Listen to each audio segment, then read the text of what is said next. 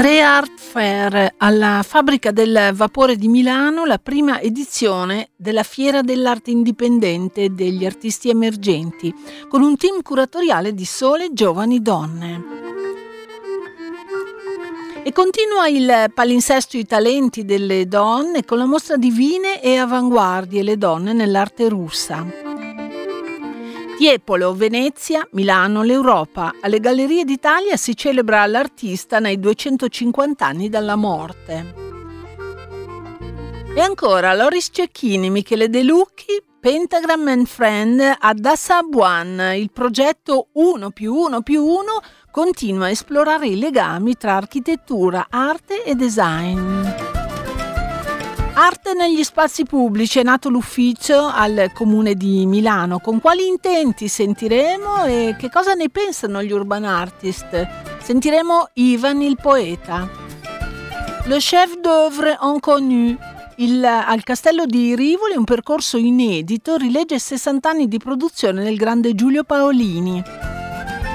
Buon sabato, bentrovati ai Girasoli con arti visive e beni culturali con me Tiziana Ricci. Dopo la trasmissione ci trovate in podcast nel sito della radio con tutte le altre puntate.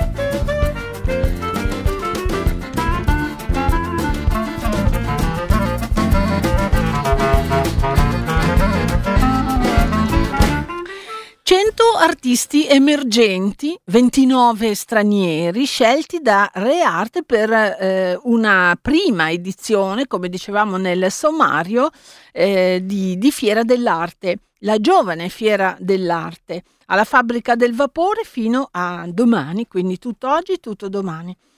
Artisti emergenti, giovani, come le curatrici, che sono tutte donne, un gruppo di giovani imprenditrici della cultura che dicono di voler superare il modello tradizionale di fiera. Quindi niente stand o galleristi, gli artisti stessi propongono le loro opere con un giusto valore, con vendite trasparenti. Sono sei sezioni, fotografia, digital art, pittura, scultura, installazioni.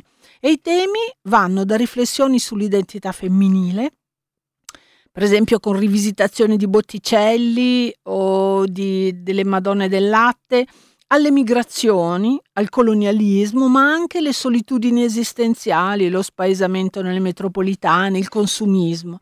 Sono proposte giovani, fresche, secondo me molto interessanti.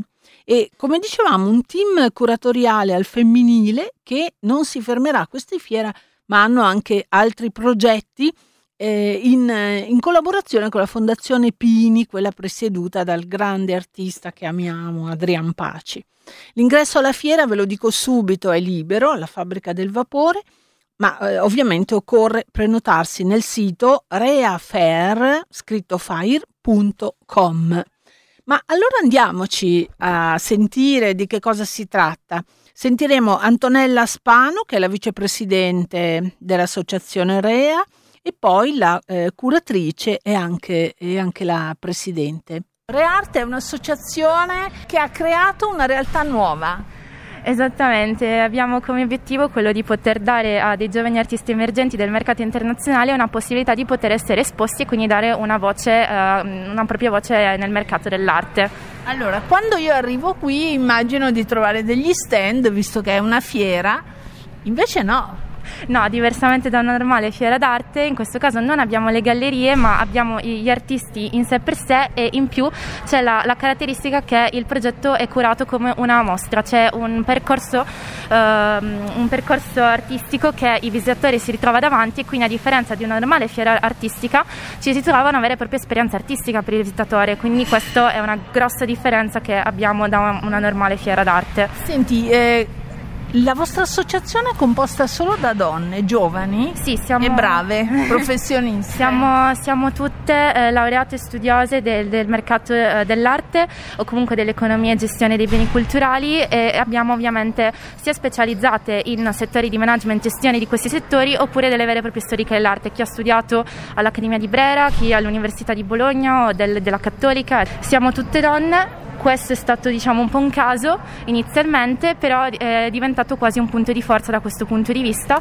Quante siete? Attualmente siamo, siamo 12 dello staff. Ma come fate ad andare d'accordo? Perché scegliere gli artisti non è facile. Ci siamo suddivisi i lavori in due gruppi principali. Abbiamo il team organizzativo e il team curatoriale. Il team curatoriale si sono occupate nell'ora della selezione degli artisti e di come appunto è stata strutturata la mostra, mentre il team organizzativo si occupava di trovare collaborazioni, partnership, la relazione con i media e insomma tutti gli aspetti più di gestione.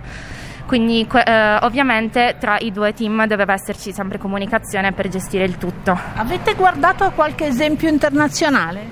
Sì, ci siamo affidati ai Degree Show, la fiera di Londra. Principalmente, di, principalmente i Degree Show, che in realtà non sono una fiera vera e propria, ma sono la possibilità che hanno gli artisti, i ragazzi che studiano nelle accademie di esporre i loro lavori una volta terminato il percorso di studi.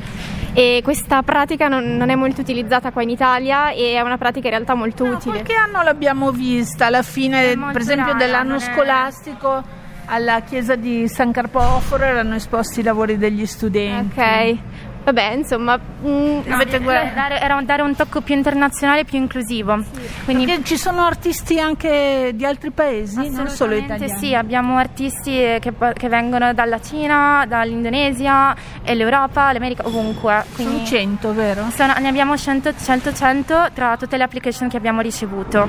Questo sia per una questione di spazi che anche, eh, anche per portare risalto comunque a tutti e 100 gli artisti, in modo che potessero esporre più di una sola opera. Pelin Zeytinci. Sono turca. Turca. È la curatrice eh, di questa... è una fiera, però è un risvolto artistico. Sì, esatto. Come ha scelto gli artisti? Allora, noi curatrici abbiamo fatto prima di tutto un open call. Quindi con questo open call quest'anno abbiamo ricevuto 550 artisti di applicazioni e da qui fra questi artisti abbiamo, dovevamo scendere 100. Abbiamo guardato chi praticamente, chi praticamente era più poteva essere un, un, futuro come artista, esatto. La cosa più importante era questo, quindi abbiamo guardato il materiale che ci hanno mandato, abbiamo chiesto un'opera come esempio, però anche altre tante opere e quindi dopo da queste persone abbiamo scelto ecco quell'artista che poteva avere un futuro come futuro e ehm, voglio dire anche che rispondesse ad alcuni temi che avete scelto no non, no? Abbiamo, non c'era nessun tema perché come vede lei adesso vedrà non c'è nessun tema però alla fine che abbiamo scelto c'è stato un bellissimo flusso di un storytelling. Quindi abbiamo capito che tanti artisti magari lavoravano con dei temi molto vicini, quindi abbiamo messo questi artisti insieme, quindi in questa sezione abbiamo l'umanità e poi abbiamo eh, parte dell'estetica e poi abbiamo parte, abbiamo parte della, della, natura, del ehm, color uh, naif per esempio e poi parte digitale sopra che abbiamo dedicato anche adesso siamo nel futuro, al 2020, quindi sotto abbiamo dedicato proprio al digitale totale, quindi video, arte, performance. Purtroppo i performance sono stati cancellati per, la, per il decreto, però sì. eh, abbiamo dei video al posto di quello. Va bene. Qui con noi c'è anche Marina, Marina Ribacova. Ribacova. Eh, tu sei la direttrice, eh, la presidente. La presidente sì, sì. Se vogliamo nominare i titoli, anche se non vogliamo nominarli, essendo un'organizzazione molto piatta, dove ognuno fa il suo contributo e diciamo, viene valutato in merito a quello. No, ma è e... bella anche quest'onda internazionale. Tu sì. di dove sei? Sono bielorussa. Bielorussa. Eh, qual è l'obiettivo di questa prima edizione della fiera? Eh, l'obiettivo come organizzazione è di farci conoscere, di far vedere che noi ci mettiamo l'impegno a creare una cosa nuova che non c'è. Ma perché a... è diversa dalle altre fiere? Perché eh, come ragione sociale siamo sempre no profit, quindi eh, partiamo già da un contesto non commerciale e cerchiamo di eh, promuovere gli artisti anziché commercializzarli. Quindi eh, sì, poi avanti alcuni entreranno nelle gallerie in quel contesto lì, però noi siamo il primo step quello che eh, gli serve per farsi vedere. Quando avete fatto la call, quali erano i criteri per cui partecipare, rispondere? Allora, per partecipare assolutamente nessun criterio, accettavamo tutte le candidature. No, ma uno doveva essere giovane per dire. No, no, no non c'era un vicolo di età accettavamo tutti, eh, non, non, volevamo uomini e donne. Uomini e donne. E sì, tutti i paesi, tutte le età e eh, tutti i me- medium eh, artistici eh, accettavamo di, di tutto. Eh, le nazionalità sono le più varie, cioè dalla Thailandia all'America, al Giappone, eh, ma anche più vicine, francesi, tedeschi, italiani ovviamente. Senti, questo è il primo appuntamento, ma so che voi avete dei progetti. Allora, già in cantiere ne abbiamo due perché abbiamo questa collaborazione con Fondazione Pini, Adolfo Pini, e loro ci danno il loro spazio in Corso Garibaldi eh, in 2021. È un palazzo meraviglioso. Sì. Eh, sì, con delle mostre molto belle che fanno loro, ce lo prestano per due mostre di due artisti vincitori di premio che ce lo sponsorizzano noi. Eh, premio questa... che sarà qua? Sì? Non sappiamo sì? ancora chi è. No. Allora, la cerimonia sarebbe sa- sì. Sabato. E una volta che vengono definiti gli artisti, poi verranno messi in contatto direttamente, R- riceveranno prima di tutto un premio in denaro sponsorizzato da Fondazione Pini e poi verranno messi Quanto in contatto. Quanto prenderanno? 1500 euro l'uno. Poi verranno appunto messi in contatto con, con loro per poter sviluppare proprio la mostra all'interno degli spazi di Fondazione Pini.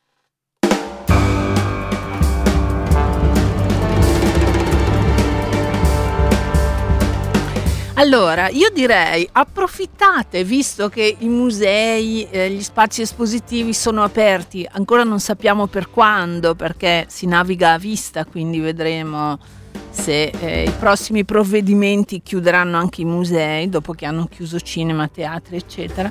Vedremo. Però approfittatene, se avete voglia di vedere opere fresche, giovani, eh, andate a buttare un occhio a questa fiera, Area Art Fair eh, che si tiene tutt'oggi e anche tutto domani mh, mm, alla fabbrica del vapore in via Procaccini al 4 a Milano.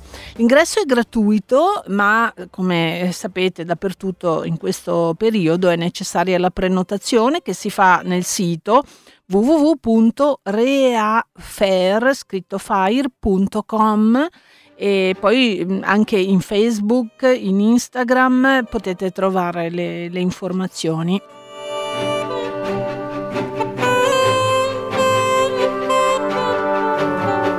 Bene, mi ha fatto piacere perché tutti giovani e poi con questa impronta femminile. Eh, brave.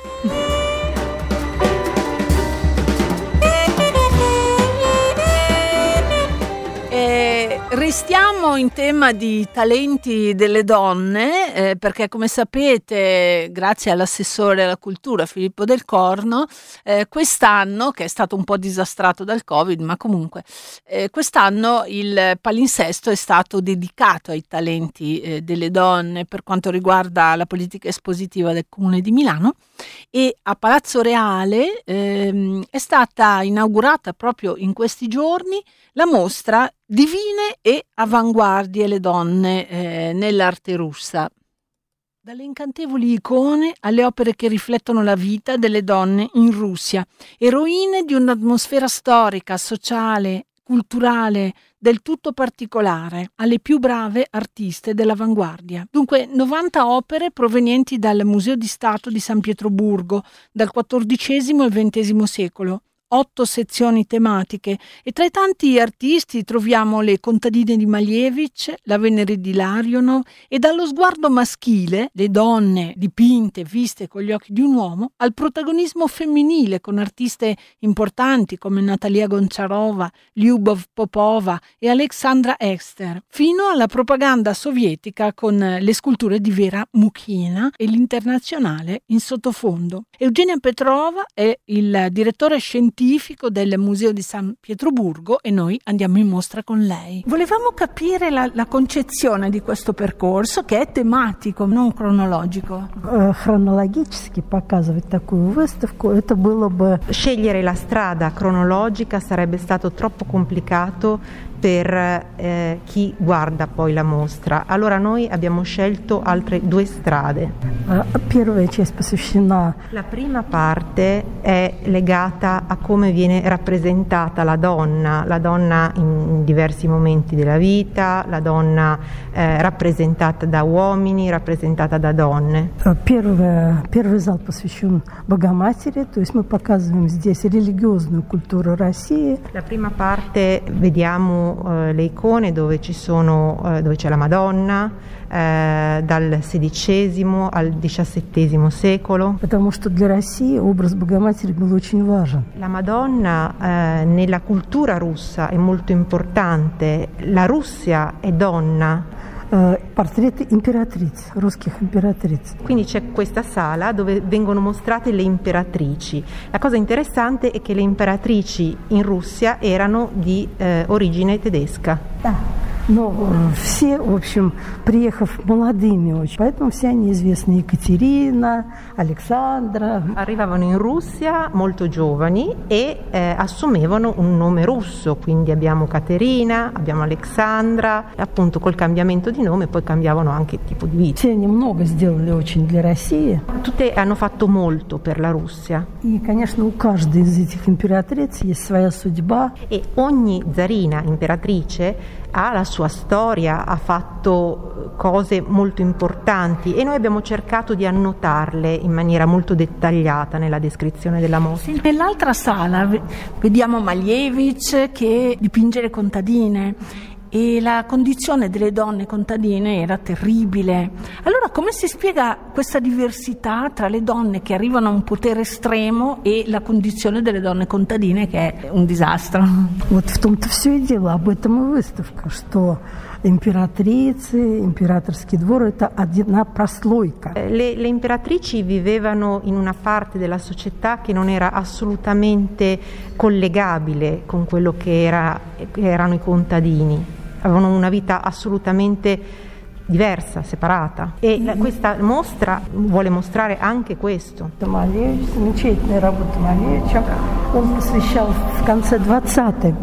Alla fine degli anni 20 c'è un intero ciclo di Malievich dedicato alle contadine. E lo stile evidentemente è cambiato rispetto al Malevich del quadrato nero e del suprematismo. Perché è cambiata la, la vita, c'è una nuova società, quella sovietica. E lui voleva proprio fare un tipo di arte che fosse comprensibile al nuovo spettatore. Ma, sì, queste sono donne borghesi, quelle credo che siano donne del popolo. Они буржуазные, а здесь более... Да, потому этот зал разные сословия. Diversi stili, ma anche diversi ruoli sociali, diverse posizioni sociali. Это э, картина художника Лебедева, она называется «Прачка». Un quadro di Lebedev e eh, si intitola Прачка. Прачка. Ah, la lavandaia. Bellissimo. Это абсолютно авангардная работа. È assolutamente avanguardia. Le applicazioni, materiali differenti. Не выписывает. По фамилии примитивизм у Гончарова и у других художников. Потом немножко. Questa sala è dedicata a un'altra, a un'altra artista molto importante, Rosanova, che uh, qua viene illustrata attraverso il passaggio per diverse fasi, quindi del primitivismo che abbiamo visto in Гончарова, poi c'è che appunto riprendono un po' le radici dell'arte popolare, poi c'è il cubofuturismo uh, e si arriva poi all'astrattismo uh, di cui era una collaboratrice, uh, comunque da Malevich viene reputata una delle donne più talentuose della sua epoca. Rosa Nova. Продолжение авангарда. Questa è la continuazione delle avanguardie. Это эскиз для плаката. Настя, ну вы тут все знаете лучше меня.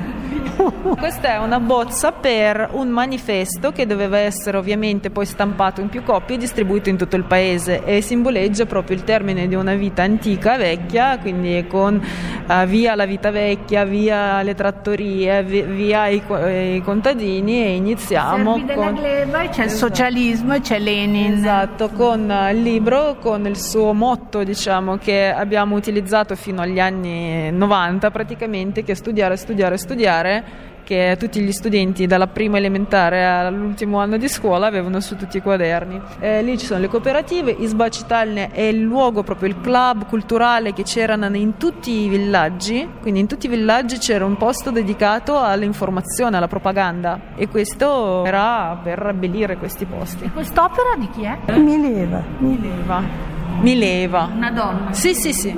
И получила там все гранд-при. Questo è uno studio, la scultura eh, diciamo vera e propria eh, doveva, cioè, è stata esposta al um, padiglione sovietico all'Expo 1937 a Parigi e ha ricevuto tutti i riconoscimenti possibili e immaginabili.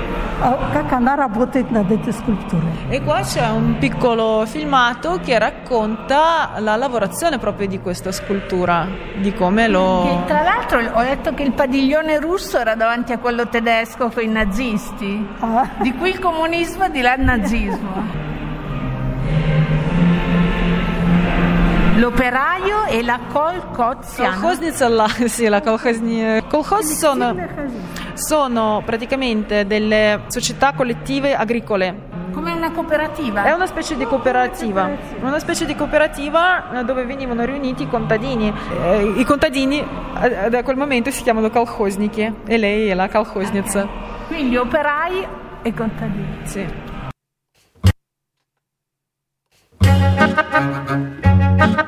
Non so se avete notato, ma in sottofondo si sentiva l'internazionale e devo dire con un coro potente, lì nell'ultima stanza era bella la cosa.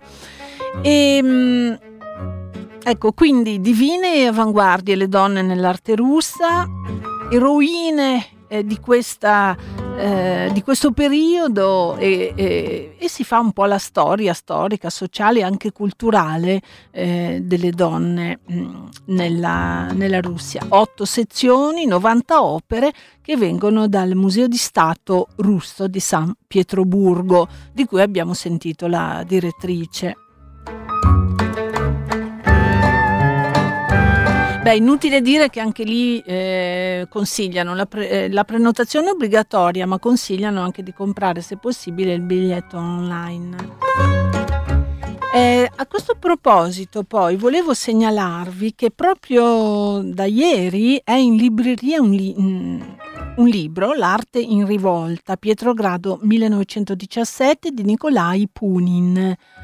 Le memorie di Nikolai Punin, focalizzate nel 1917, un anno cruciale per le sorti individuali e collettive in Russia. È stato tradotto in italiano e eh, Nikolai Punin è uno degli intellettuali più raffinati ed eruditi della Russia del Novecento, teorico della nuova arte.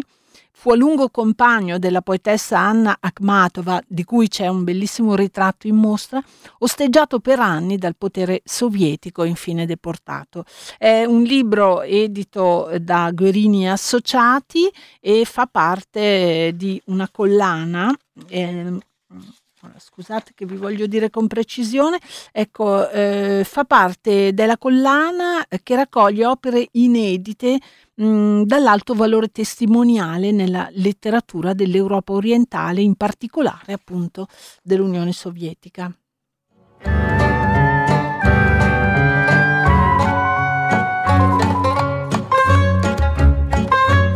Ma di questo parleremo perché adesso ci spostiamo alle Gallerie d'Italia in Piazza Scala che ospitano eh, la mostra eh, dedicata a Tiepolo e il titolo è Tiepolo, Venezia, Milano, l'Europa. E, mh, beh, vi dico già che è una mostra molto bella. Giambattista Tiepolo, uno dei maggiori pittori del Settecento veneziano, un narratore senza uguali di temi storici, mitologici, biblici, maestro nel celebrare i suoi committenti, che erano famiglie nobili, il clero, decorando appunto chiese, palazzi con le sue pitture su tela e affreschi di grandissime dimensioni, ricchi di teatralità, di magnificenza. A Milano i suoi affreschi imp- impreziosiscono diversi palazzi, Palazzo Archito, Palazzo Clerici, e Palazzo Dugnani della famiglia Casati e il suo successo lo portò poi in Germania, poi in Spagna dove eh, Carlo III di Borbone gli affidò le decorazioni degli enormi spazi di Palazzo Reale a Madrid dove lui morì nel 1770.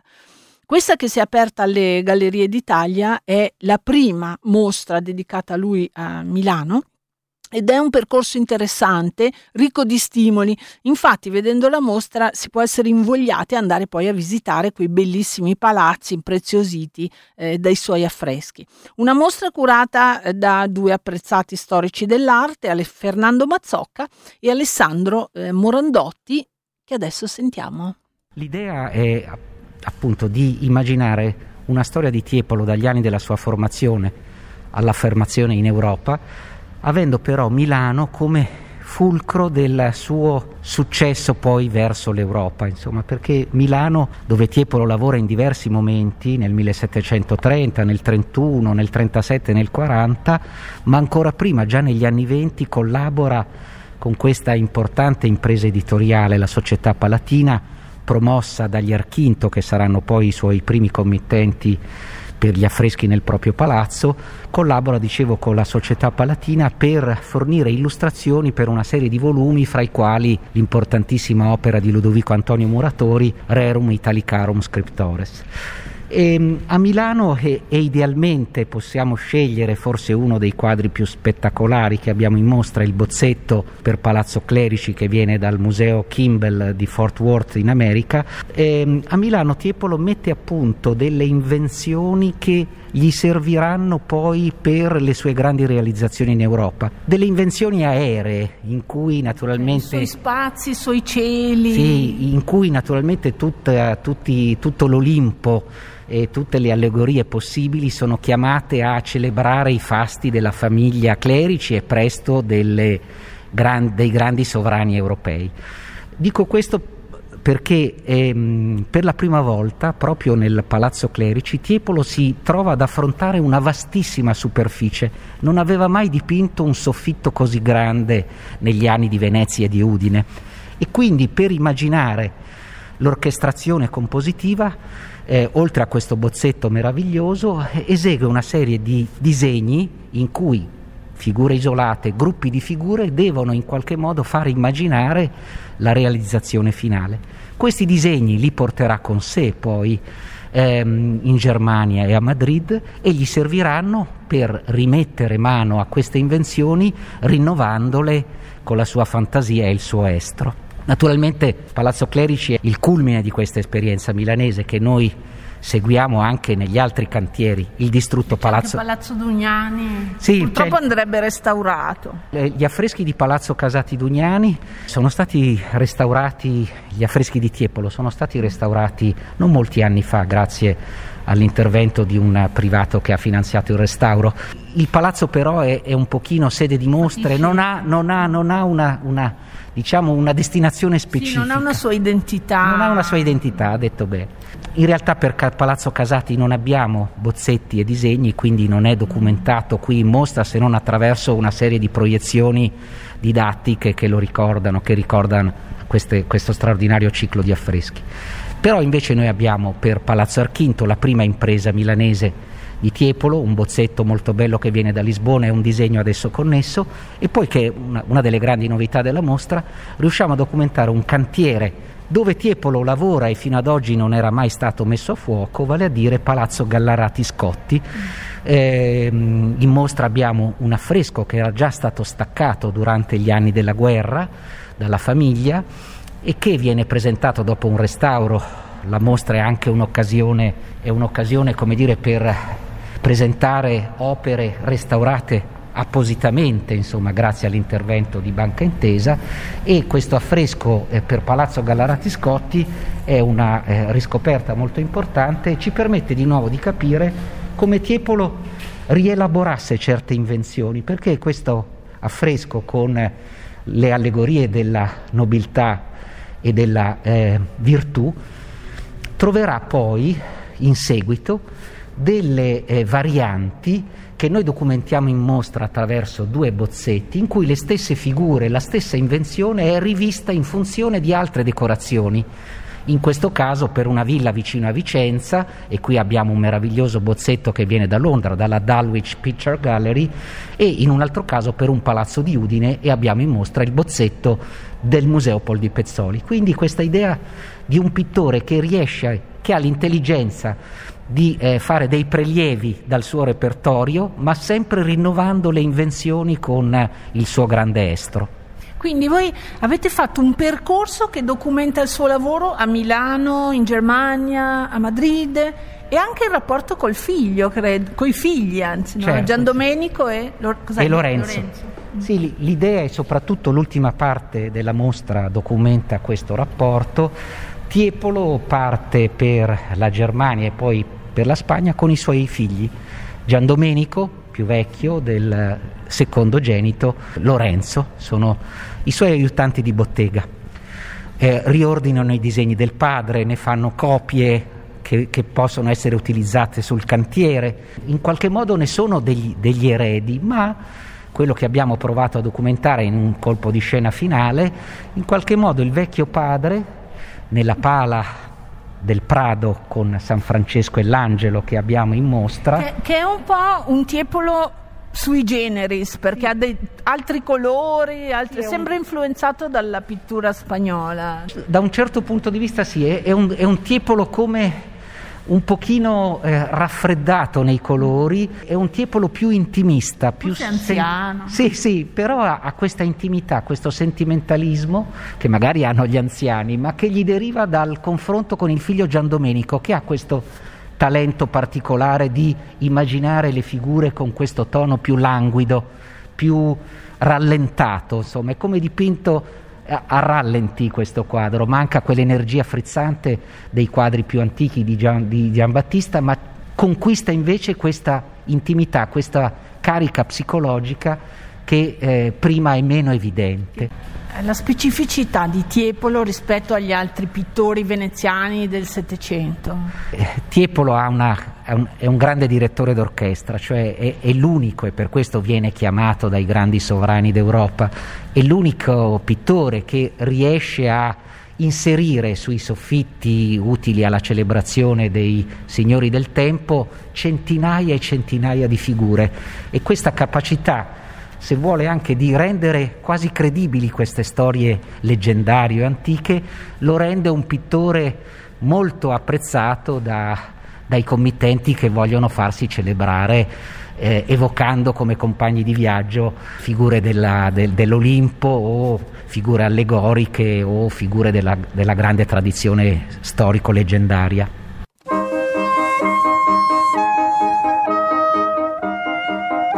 Alessandro Murandotti, che eh, abbiamo sentito, ha curato la mostra con eh, Fernando Mazzocca una mostra molto bella e come dicevo prima eh, ricca di stimoli, per cui vi viene voglia di andarli a vedere perché vedete magari alcuni bozzetti e poi avete voglia di andare a vedere i meravigliosi affreschi di grandissime dimensioni nei palazzi. E come dicevamo ce ne sono diversi qui a Milano.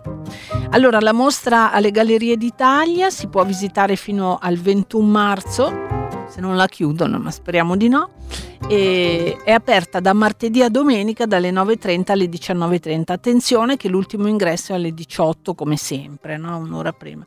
Costa 10 euro e bisogna informarsi, prenotarsi nel sito gallerieditalia.com. Allora, ci fermiamo un istante per la pubblicità e tra poco altre cose interessanti. Andiamo ad Assabuan.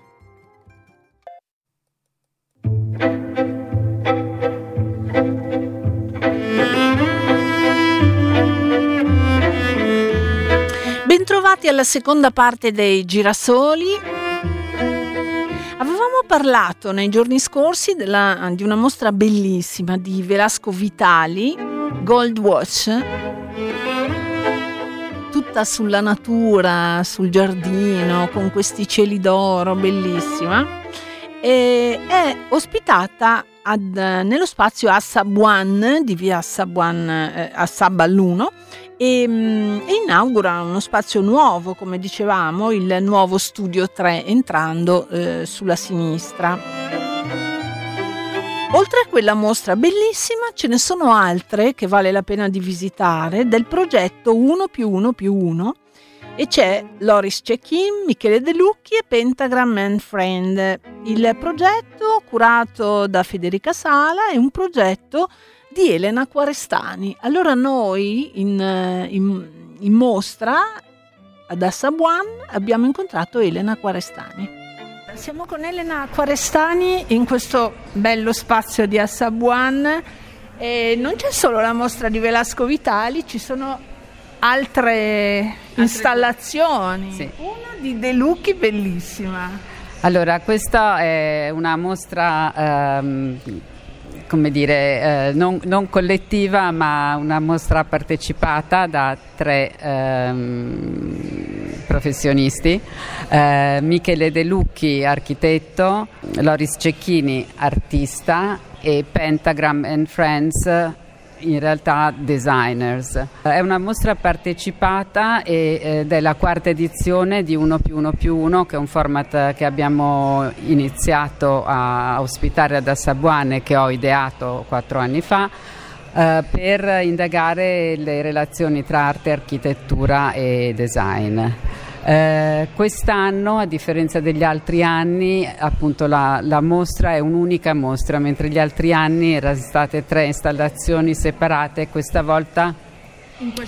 Questa volta gli autori hanno lavorato insieme a una installazione coesa e eh, con relazioni tra, tra, tra, le, tra, i lavori. Sono tutti lavori inediti. Eh, Michele De Lucchi ha portato qua eh, una declinazione diciamo, primordiale del, del, suo progetto Earth Stations.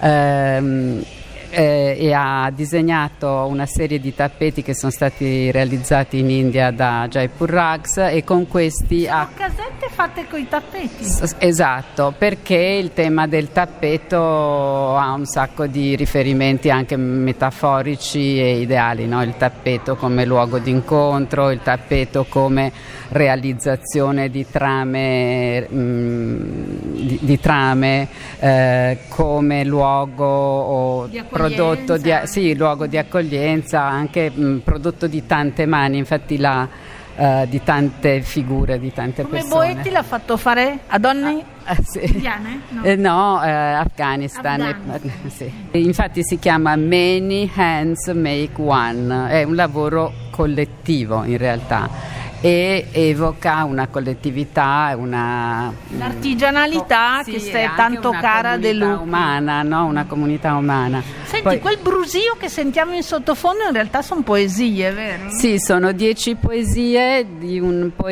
poeta Twitter inglese che si chiama Harry Ponder eh, che sono state messe in scena durante il lockdown da diversi mh, partner di Pentagram, che è una grossissima agenzia di creativi.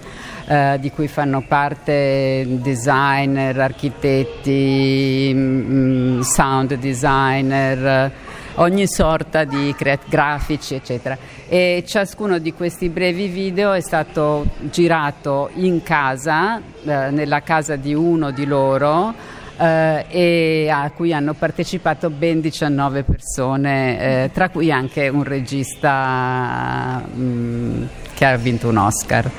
Eh, e quindi eh, poi Loris Cecchini naturalmente ha eh, lo lo conosciamo molto bene, ha installato qua eh, i suoi lavori eh, rizomatici eh, che si arrampicano e che, sono, che evocano sia radici che evocano sia radici sia un'idea di leggerezza e di... atomi qualcosa di eh? sì, sì, sì, certo. Ci sono due installazioni di, Miche, di, di Loris Cecchini. Una la vedi qua e l'altra la vedrai più e in là. c'è un tappeto su cui è meglio non passare senza un rivestimento adeguato alle scarpe. Sì, questa è una, una traccia della, della, dell'edizione di, del 2019 di 1 più 1 più 1. Eh, eh, è un progetto di, di Andrea Mastrovito che forse tu conosci. Eh, che ha fatto in realtà la primissima mostra collettiva ad Assabuan nel 2002, quindi ha una particolare affezione a questo luogo e ha voluto creare una sorta di trompe sul pavimento dove erano rimaste le tracce del, dell'assenza delle macchine da stampa. Abbiamo raccolto oltre 5.000 libri con le copertine verdi e da queste sono state create delle tesserine eh, puzzle. di puzzle che so, eh, sono state poi ricostruite, eh, cioè ricostruite, ri- riassemblate per creare questo... sono 200 metri quadri di, di tesserine di puzzle.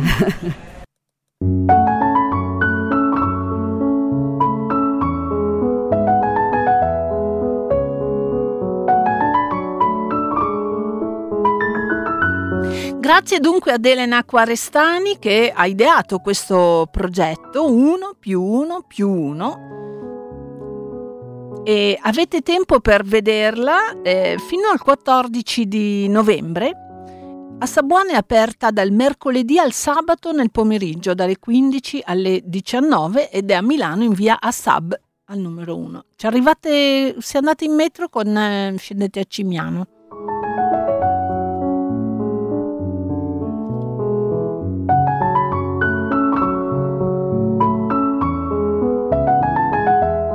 Abbiamo visto in questi anni. Oh, oh, oh, ho fatto un pasticcio. Eccoci qua. Volevo eh, parlarvi adesso di un ufficio nuovo che sta per nascere, non è ancora nato, Arte negli spazi pubblici. Eh, questo è il titolo e ci fa immaginare anche l'obiettivo ed è presieduto, eh, la responsabile è Marina Pugliese, forse la ricorderete, la Marina Pugliese al Museo del Novecento anni fa, poi è andata qualche anno in America, adesso è tornata e, e dicevo è la responsabile di questo ufficio Abbiamo visto in questi anni insomma, consolidarsi l'interesse del, del comune per eh, la street art, per, eh, per, gli urban artist, come vogliono essere chiamati adesso. E quindi siamo curiosi di, di sapere come nasce questo ufficio, con quali obiettivi. Ma allora, innanzitutto l'arte negli spazi pubblici, l'arte pubblica non è solo la street art, è un contenitore più complesso che include anche i monumenti, può includere anche attività performative, inclusive, comunitarie e la street art. Quindi risponde ad un'esigenza eh, presente storicamente eh, e forse tanto più anche presente in un momento come questo in cui ovviamente la piazza, la città eh, come momento di incontro, come momento di relazione pubblica è ulteriormente diciamo, più sentito a livello, a livello sociale.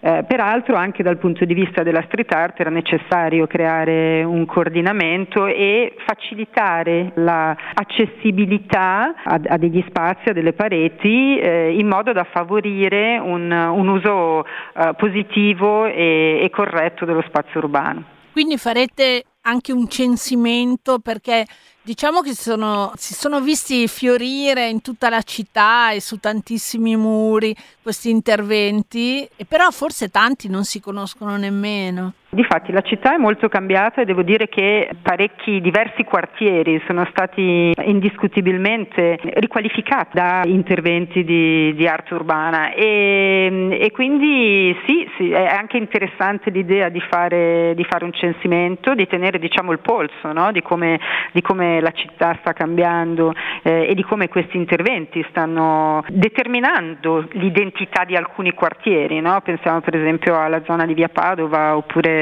oppure, a Nolo. Eh, questa è l'idea del censimento, quindi l'idea di avere uno sguardo dall'alto e, e, di avere un po' il polso della situazione su tutto il territorio cittadino. Senti Marina Pugliese, eh, quando è nato il, dunque se non sbaglio, MUAV, come si chiamava questo museo a cielo, a cielo aperto, c'era stato anche un catalogo, il comune aveva organizzato anche delle visite guidate, qualcuno si era sentito un po' escluso e dimenticato. Ma Tiziana, qualsiasi cosa uno faccia, qualsiasi iniziativa, c'è sempre qualcuno che si sente escluso e voglio dire questo è naturale, nel naturale ordine delle cose. L'idea del censimento è proprio quella di fare ad esclusione voglio dire, delle tag e degli interventi che, che, che non hanno sì. a che fare diciamo, con un'impronta di tipo artistico, l'idea del censimento invece è quella proprio sì. uh, di, di, vagliare tutto, tutto l'esistente e di avere una mappatura. Quindi siete aperti? Quindi siamo aperti, siamo apertissimi. No, per capire appunto se non, non si possono creare diciamo quei, quei disagi o que, quei malesseri che si erano creati quando era nato questo MUAV. Beh sai, eh, il, il, il, censimento è un'attività di archiviazione, sì. no? quindi è un'attività che voglio dire non, fa, non, sta a fare una selezione per esempio con, de, con dei criteri specifici di, di, di tecnica o, di, o, o parametri precisi dal punto di vista stilistico, il censimento è un censimento, quindi è uno strumento che annovera la presenza de- delle opere in città, quindi eh. in questo senso è uno strumento totalmente eh, come per, dire, eh, orizzontale. Però ho Dimmi. visto che avete anche come obiettivo lo stato di conservazione e sì. l'attività di valorizzazione, quindi significa sì. se vedete sì, qualche opera che si sta sciupando, intervenite magari Ma, anche. Guarda, io come storica dell'arte sono proprio una specialista di conservazione del contemporaneo e quindi mi interessa interessa il fatto che la street art sia stata protagonista, mettiamola in positivo,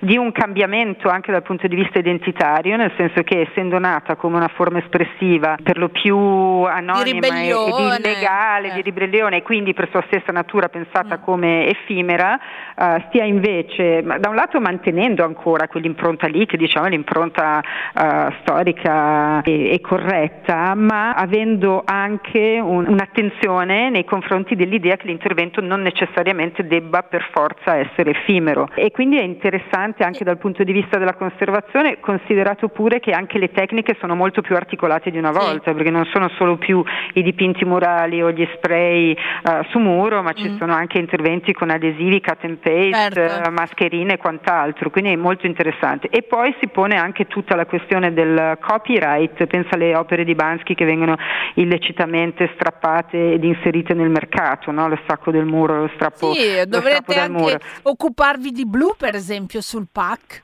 Eh, sì, quello è un aspetto, un aspetto non da poco, anche, anche, anche, considerato che è un edificio storico di Gardella eh, e che quindi, voglio dire, lì si sommano due, due aspetti in qualche modo a contrasto tra di loro, no? eh. e, quindi, e, quindi, è una cosa interessante, è un dibattito, è un argomento totalmente aperto, innovativo e quindi io sono entusiasta. Senti, dicevi non solo urban artist, non solo street art, immagino anche eh, monumenti nelle piazze, nelle strade, poi ultimamente ultimamente si è tanto discusso di questo perché alcune statue, tipo quella di Montanelli, che non è il massimo della bellezza estetica, secondo me che è stata imbrattata, oppure altre, per esempio in America sono state anche distrutte, quelle di Colombo, eccetera. Certo, certo. Ecco, e lì come vi ponete? Io trovo interessantissimo, poi come tu sai sono stata questi anni proprio negli Stati Uniti, certo. interessantissimo il fatto che cambia completamente l'impronta nei confronti del concetto stesso di monumento e che all'idea, diciamo in qualche modo eh, verticalistica del monumento come oggetto che viene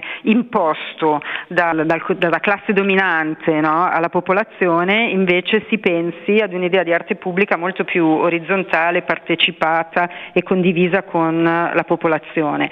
Sta però di fatto che i monumenti fanno parte del nostro patrimonio storico eh, e quindi fa parte diciamo, del, degli impegni del, di questo ufficio anche considerare la valorizzazione giustamente dei monumenti storici. Quindi mi, mi interessa anche questo incrocio, no? la storia da una parte con tutti i valori che ha rappresentato, ma dall'altra anche la modifica stessa del concetto di monumento e quindi questa idea molto più orizzontale e partecipata. Allora, da un lato il comune in questi anni ha favorito il fiorire appunto di interventi di street artist sui muri, nei vari quartieri, anche per eh, riabbellirli no? nelle periferie, per riqualificarle, eccetera. E dall'altro però li ha anche processati. Allora, cosa farà il comune con gli street artist? Li lascerà in pace o continuerà a, a denunciarli? Beh, diciamo che a questo punto esiste una disponibilità di muri che vanno dai muri liberi, che sono delle vere e proprie palestre, dove non c'è bisogno di alcun tipo di permesso e chiunque può andare a, ad esercitarsi e fare quello che vuole, chiaramente hanno una durata limitata perché poi arriva subito quello dopo no? che, fa, che, fa, un ulteriore intervento, invece ai muri che mettiamo a disposizione con i documenti che stiamo ora preparando, mm, il disciplinare e il vademecum, in cui abbiamo identificato una serie di muri che sono a disposizione di interventi che però vanno presentati con tutta la documentazione. Quindi a questo punto c'è un patrimonio tale di muri a disposizione che se qualcuno vuole effettuare degli interventi al di là di, di tutta questa disponibilità di superfici lo fa assumendosi la responsabilità di quello che fa. E verrà denunciato. Ma io non, non mi occupo di questo, io, mi occupo, io, mi occupo, di mettere a disposizione i muri, di favorire okay. interventi di arte Allora, si può intervenire eccetera. solo dove de- voi indicate? Fondamentalmente mettiamo a disposizione delle persone tutta una serie di, di superfici e di modalità condivise. È già in funzione l'ufficio? Ni Uh, ovvero sì, sì nel, senso che, nel, senso che, è partito, che la delibera è stata uh, approvata, ora stiamo lavorando al disciplinare al vademecum che saranno uh, pronti il prima possibile. E quindi io già, cioè già in prima persona mi sto occupando di facilitare e in qualche modo promuovere le pratiche che sono in corso. E poi in futuro ovviamente cioè, il censimento partirà più avanti, la, la struttura vera e propria e le attività in modo coordinato partiranno più avanti indicativamente a partire da dicembre. Ecco, questo è quello che ci ha detto Marina Pugliese, la responsabile di questo ufficio arte pubblica del comune. Eh, però adesso vogliamo sentire che cosa pensano gli urban artist e, e in particolare eh, vi propongo l'opinione di un artista che amiamo molto, Ivan, il poeta. Tiz, guarda, ma intanto benvenga ogni, ogni iniziativa che, che, va in direzioni almeno dichiarate di produrre ecologia urbana. Ma, a Milano in verità ha già i suoi muri, ha già i suoi progetti, ci sono già gli uffici, anche i deputati sta discutendo per due grosse sculture che andranno in città, in verità abbiamo fatto tutto l'iter, quindi probabilmente c'è più bisogno più che dell'ufficio delle politiche culturali che stanno dietro l'ufficio e poi anche che il comune si sciolga delle contraddizioni in seno e si ricordi anche che su certi processi non è titolare legittimo, quindi bisogna poi poter eh, chiedere di governare progetti di cui, i processi di cui si fa parte. Il modello del comune l'abbiamo visto un po' nella mostra di Banksy, l'abbiamo visto in alcune progettualità di Milano, quindi un modello molto pulito e integrato nella cosa legale e legittima. Molto istituzionale, dici tu. Mm, guarda, come sai credo che non sia il problema l'istituzionale ma sia la questione di dialettica con, con quell'istituzione. Io sto facendo i progetti per Artesella, la grande scultura per il Milan ma continuo a fare con Viola il, il muro di, di Davide Indarsena. Io credo che sarebbe più interessante oggi parlare della risignificazione della città quindi delle, delle, questioni dell'imperialismo e dello schiavismo, della questione della vergogna di Montanelli, del parco Indro Montanelli, che è il parco di, dei giardini di Porta Vittorio, quello che era un pedofilo fascista. Io ragionerei più, più su altro e soprattutto il tema è se il comune o un'istituzione pensa di mettere dei muri che sono stati realizzati non con l'autorizzazione dei committenti o in maniera illegale come lavoro io e spesso altri, intanto deve spiegarci con che legittimità e perché e due deve anche confrontarsi con le pratiche che ci stanno dietro e quindi insomma mai come questa la giunta scorta è stato un percorso di criminalizzazione cioè, voi avete avuto dei processi? Io parlo del mm. mio, io sì, sono stato condannato tra l'altro a un discreto numero di mesi dalla stessa giunta che poi questa operazione l'ha già fatta, cioè che accatasta e si va vanto delle, di alcune delle mie opere, però sono opere che sono state fatte con con quelle pratiche dietro e quindi purtroppo è tanto tempo che lo ripetiamo e ti ringrazio ogni volta per potercelo fare dire.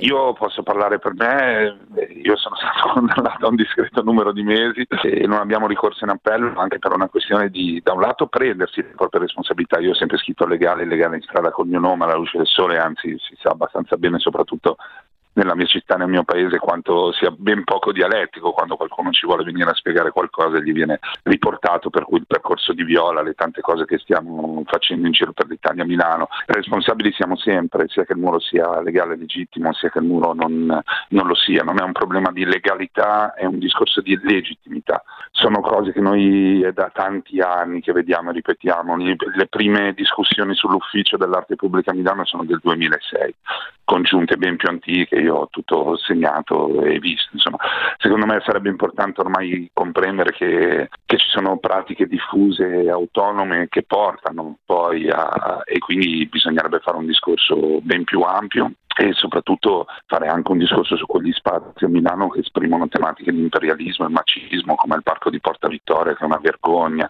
eppure un'opera pubblica intitolata Montanelli che poi era un, un pedofilo fascista. Credo che sarà una bella stagione anche perché noi in verità gli spazi ce li prendiamo, ce li, ce li andremo a prendere e chiedo anche un pochino a, alla giunta e a queste persone che poi personalmente non conosco e mi augurano comunque facciano un buon lavoro per la mia città perché se esiste oggi quell'ufficio esiste per le pratiche che ci abbiamo messo dietro e mi auguro anche insomma, che, che, ci sia un, un ragionamento di, di complessità che che manca secondo te? Che manca, e, ma, ma, che deve iniziare a essere ben più ampio.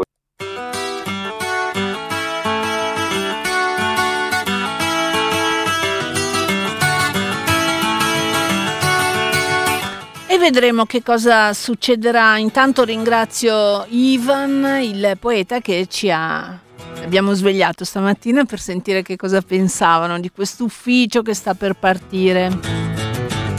Allora, io purtroppo sono in chiusura e non ce la faccio a proporvi eh, la mostra di Giulio Paolini al Castello di Rivoli, ma lo farò nei prossimi giorni perché è uno dei più grandi artisti e questa sua mostra è molto interessante. Però chiudo eh, segnalandovi una mostra che apre oggi pomeriggio ad Esio, a Villa Titoni. Si dice sull'acqua e unisce. Verrà inaugurata Villa Titoni che è in via Lampugnani al 62 ad Esio, curata da Cristiano Plicato che avrebbe eh, preso la suggestione del titolo da un testo di Federico Garcia Lorca. Poeti che camminando lungo un no poeti scusate artisti camminando lungo un fiume parlavano della loro arte si ispiravano a vicenda. E c'è eh, in questa mostra ci sono le opere di Kiyoi Nagatani, uno scultore giapponese, di Sergio Gandini, che è un poeta e anche pittore, Zamfira Alekperova, giovane artista russa, e Luigi Franco, eh, un pittore. Ah, scusate, anche Simona Muroni, eh, che si occupa di ritrarre volti femminili.